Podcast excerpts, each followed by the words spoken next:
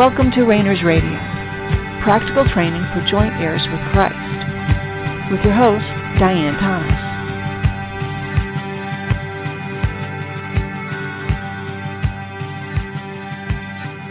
Good evening, and welcome to Rainers Radio.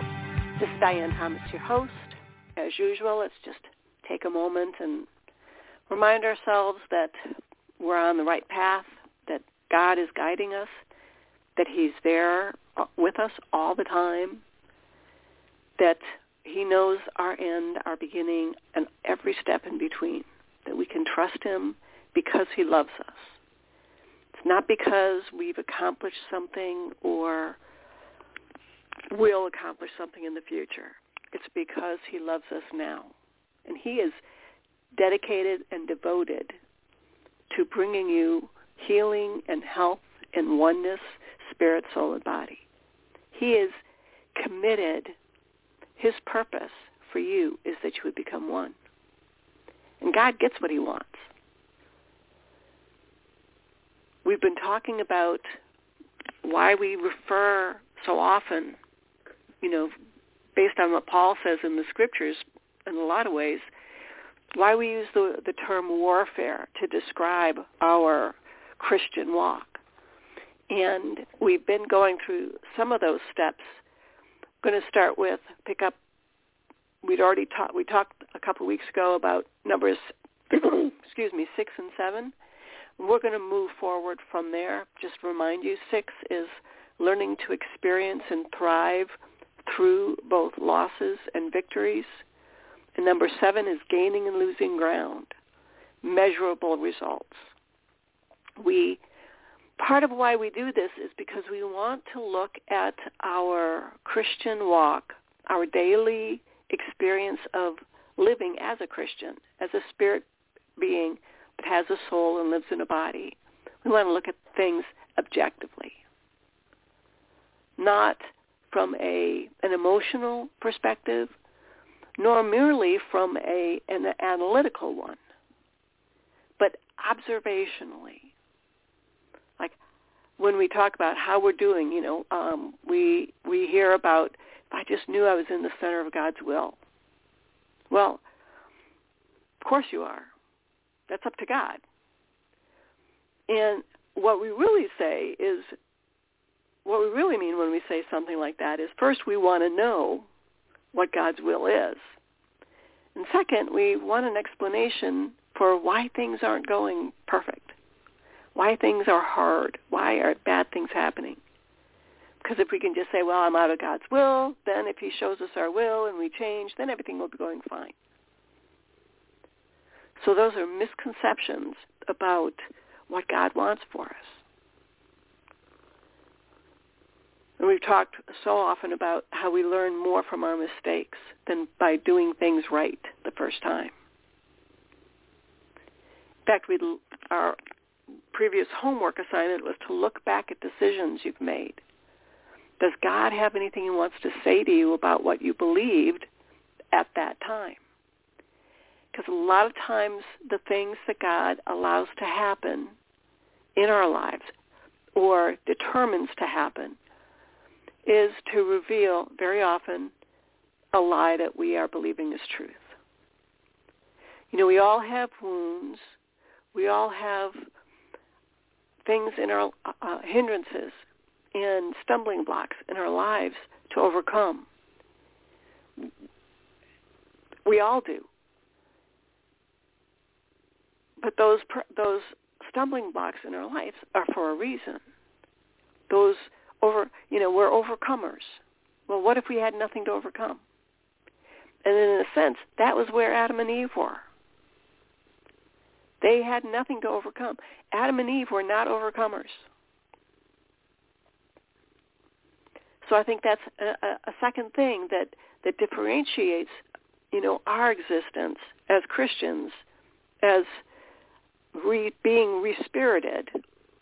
That's another way we're different from Adam and Eve. So that A, we, we are developing gratitude and appreciation for God himself, but also we are learning not only how to overcome, but have an appreciation for overcoming. Having that sense of satisfaction within ourselves.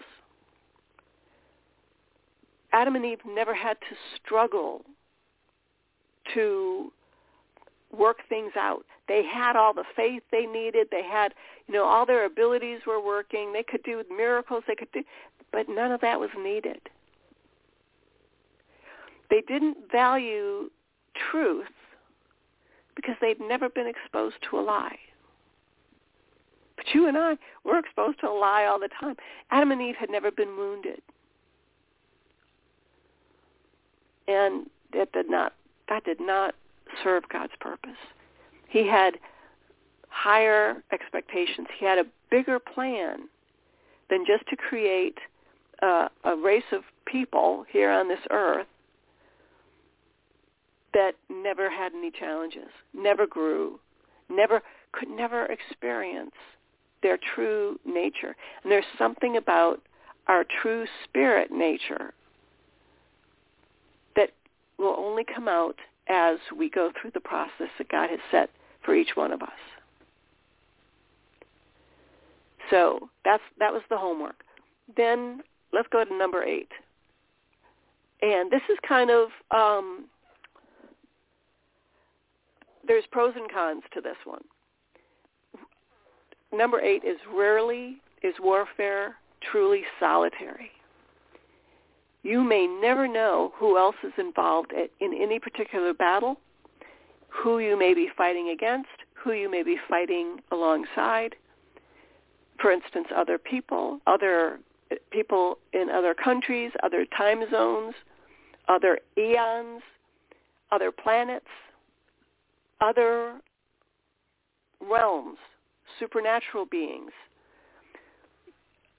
We are still so blinded that we really cannot say, I understand what the battle is. I understand what the battlefield is. But we can be confident, and this is going to be a stretch for some people, that when God calls you into the battle, when he sends you into the battle, you're not alone. In fact, you're never alone because we're all one. If you are in Christ, if you've been born again, you've been re-spirited, and that spirit that is now providing life to your soul and your body, that spirit is connected to every other spirit that has ever existed in God. And we could take it one step further that because God created time, he is above time. And therefore, spirit is above time. So all that spirit's being connected is above time. So you and I are connected to every spirit that has ever lived. And if you, like I, believe in the redemption of all, the reconciliation of all things, that means every person who has ever existed is one with God now. Now, whatever that means, now being the eternal now, not the next minute, next hour, next next day time scope. That's that's a lower realm of reality. Time is is fungible, it's changeable, it's flexible, it's bendable. Time is not reliable. It is not a constant. But God is.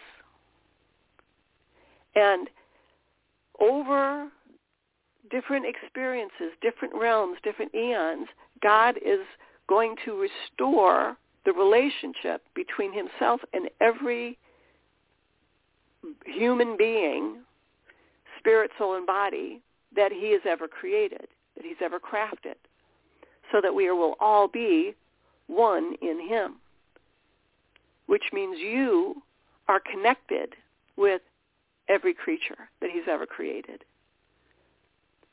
Now, I don't know how we connect by soul, but I know we connect by spirit.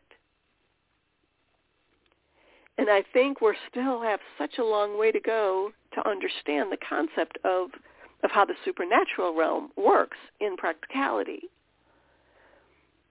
That we have to have some level experience, I think, before we can begin to really grasp the spirit realm with, can we say, with our eyes open, with our understanding open. Because right now we see through a glass darkly. That's for our benefit. I think, it, you know, using that term, it would blow our minds if we saw spirit. Because so much, we're so impressed and overwhelmed with what goes on in the supernatural realm. And yet the supernatural realm compared to the spiritual realm, well, there's no comparison. Spirit is God. Spirit is a total different quality of life, eternal life. Now, I don't know that we have to achieve perfection in our relationship in the supernatural realm before God starts revealing and drawing us into spirit, into spirit understanding, and into spirit perception, and into spirit change. And maybe that's what Paul was talking about when he said he saw into the third heaven. We we try to fit these things into our understanding, into something that makes sense for us, and that's fine. That's part of looking at things objectively. What we want to make sure we do is to not say, well, that's the only answer. Uh, you know, this this concept makes sense to me, so that's the only thing that can be true, and I will never leave it. I will plant my flag that this is the revelation God gave me, and that's it.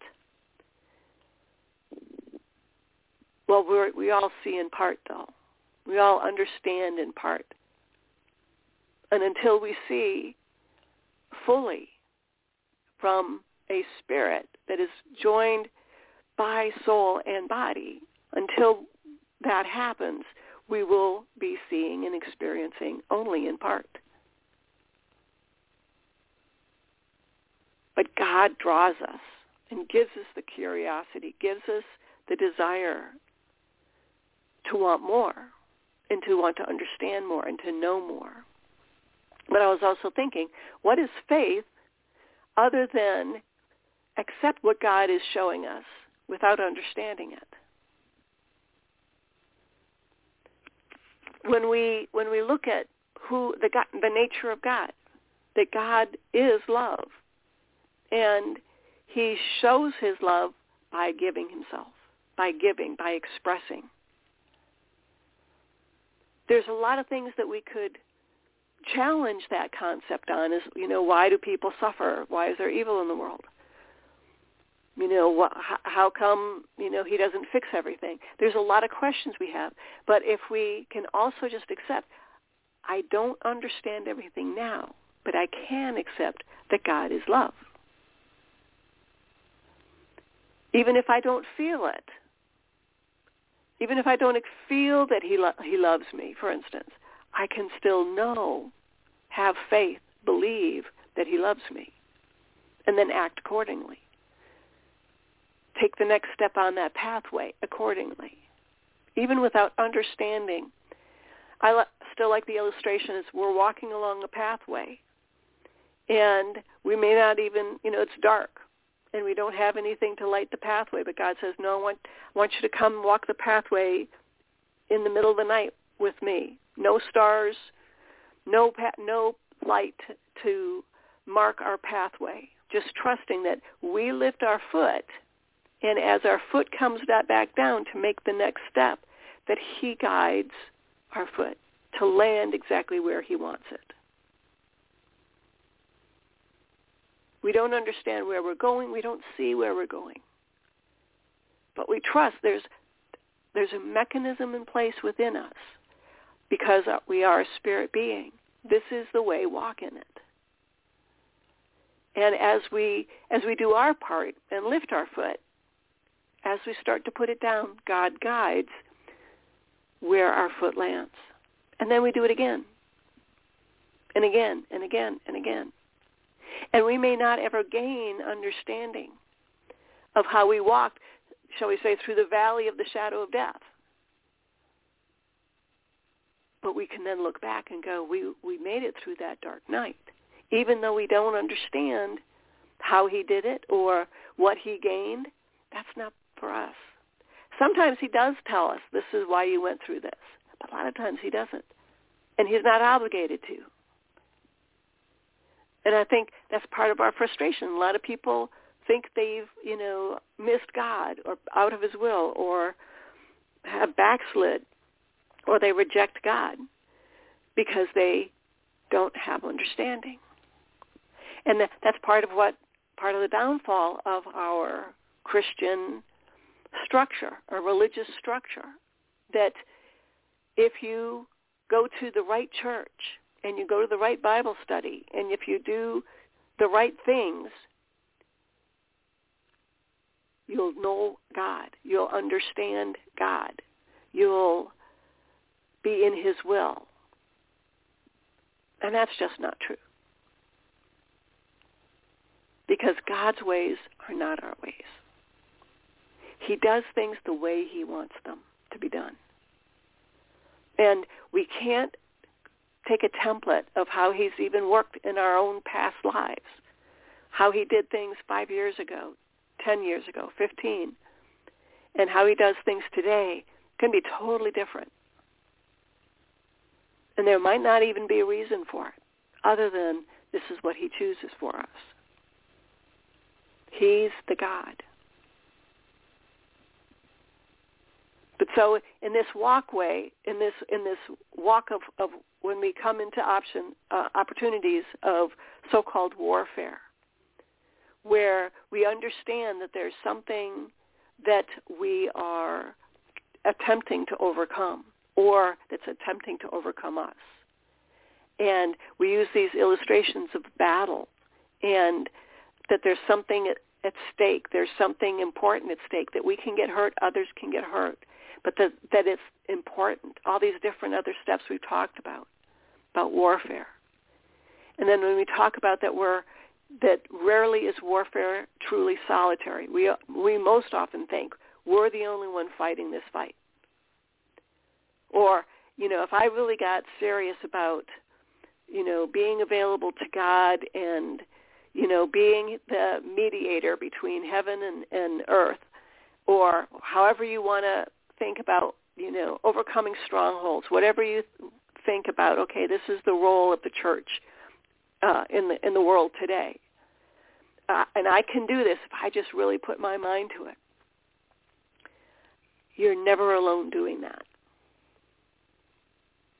Even if it's not somebody you'll ever know about, even if it's not another human being, another person, could be again another supernatural being. It might not even be on this planet or eon or time zone or earth zone. But you're never alone because you're in him. God is, is special like that. He doesn't imba- abandon his people. You know, uh, Jesus himself, he sent out his disciples two by two not just so they could keep each other on the straight and narrow, but so that they could learn from one another. And then when they came back, they'd have somebody to testify. You know, we saw, you know, um, this happen, and we raised the dead, and we we set the captive free, and we we cast out demons. If it's one person saying that, they're going to go, "Oh, you're just full of it." But if there's two people, yeah, I saw this happen yeah, this is what happened over here and this is what happened over there. There's a witness. There's a testimony there. And this is where, as we learn about the supernatural realm, and we have experiences with the supernatural realm, and we have to fight our way into the supernatural realm, as that happens, we will learn from other people's testimony and add our testimony to theirs as well. But instead of God sending out two by two like Jesus did, God's sending us all out. Not to evangelize, not to, uh, you know, minister a, a certain word or even to convince people that God is God, but for our benefit. You know, we go we get so caught up in our own lives. This is part of uh, again part of this whole idea of warfare that there's there's an enemy out there that needs to be defeated or defended against. So number 9 is levels of authority and levels of power.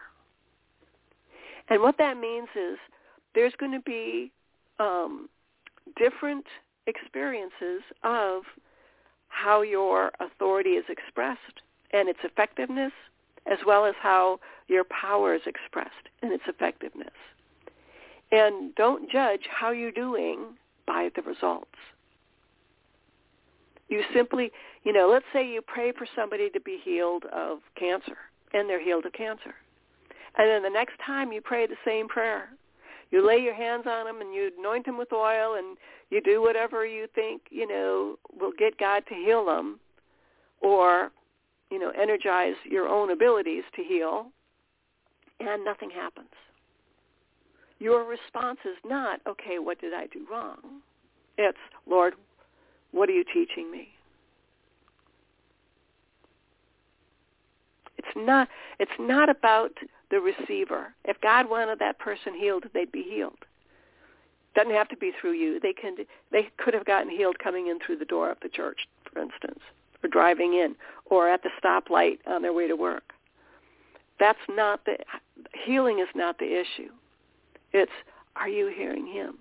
Are you enjoying a relationship with him? Because that's when it gets down to it, that's all we're talking about. A relationship between your spirit, soul, and body. Your spirit's already got that relationship. Your soul wants it. Your soul craves that relationship.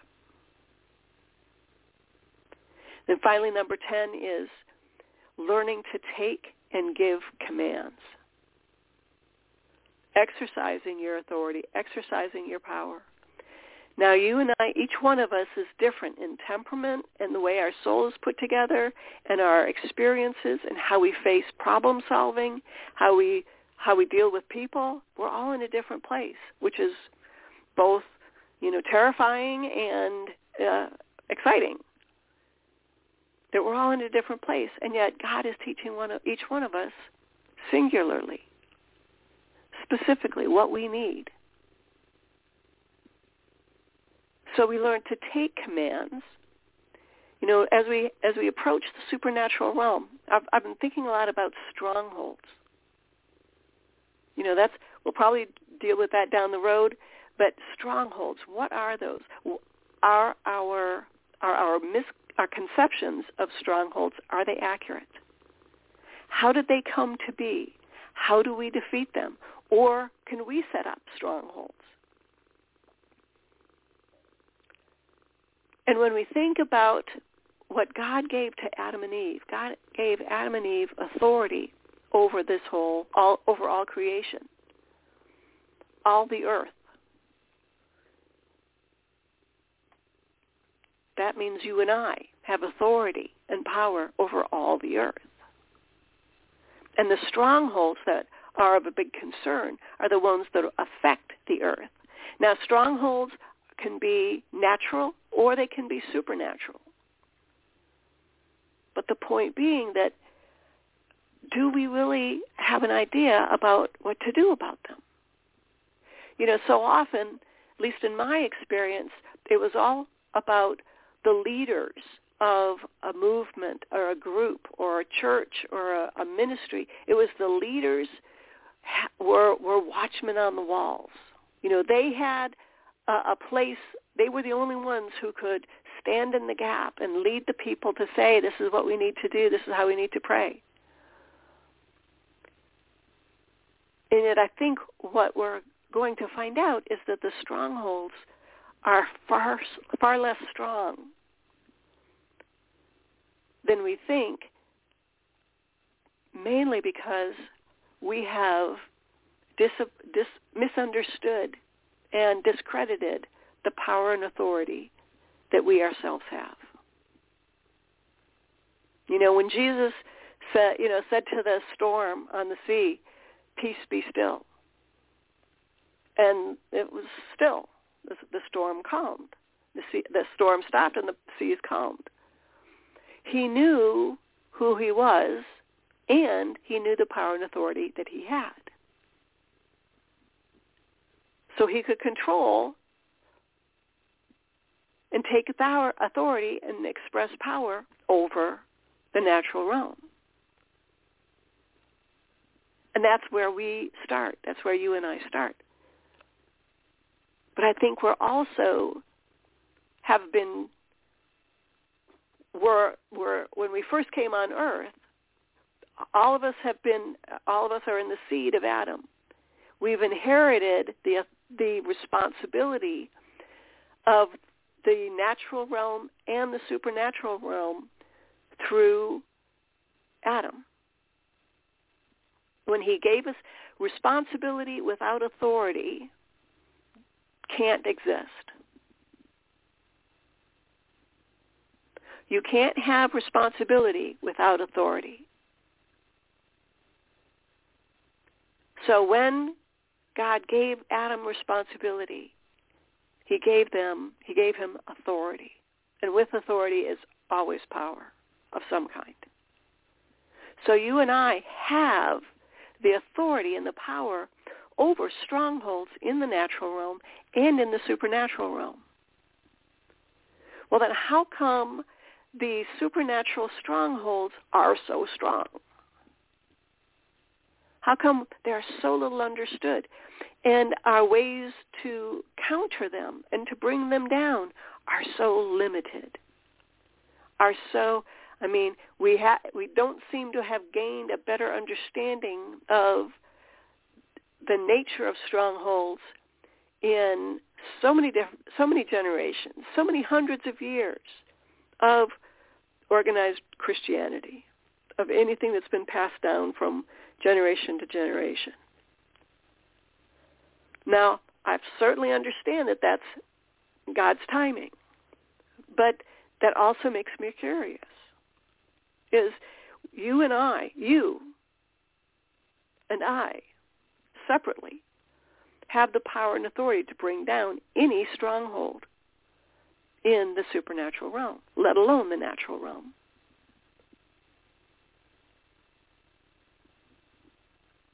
Think God is protecting us right now from getting in over our heads. But I think we also have to have an expectation of this is who we are. God, we are in Christ. We are co-inheritors and joint heirs. We're in we're in the family.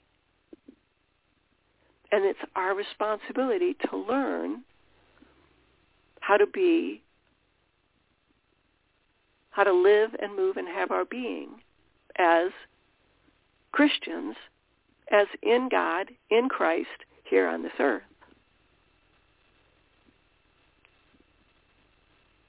And I think that's going to have to that's going to cause us to change what we believe. And we do so often, well, somebody else will take care of that. And we think, well, you know, in order for me to accomplish anything, I'm going to have to start a ministry, or I'm going to have to raise money, or I'm going to have to, you know, you fill in the blank. But any of us can. There are strongholds in your in your life right now. There are strongholds in your in the supernatural realm in your vicinity right now, and God has left them there for you to practice on. And he doesn't expect you to have any of the answers. That's the whole point.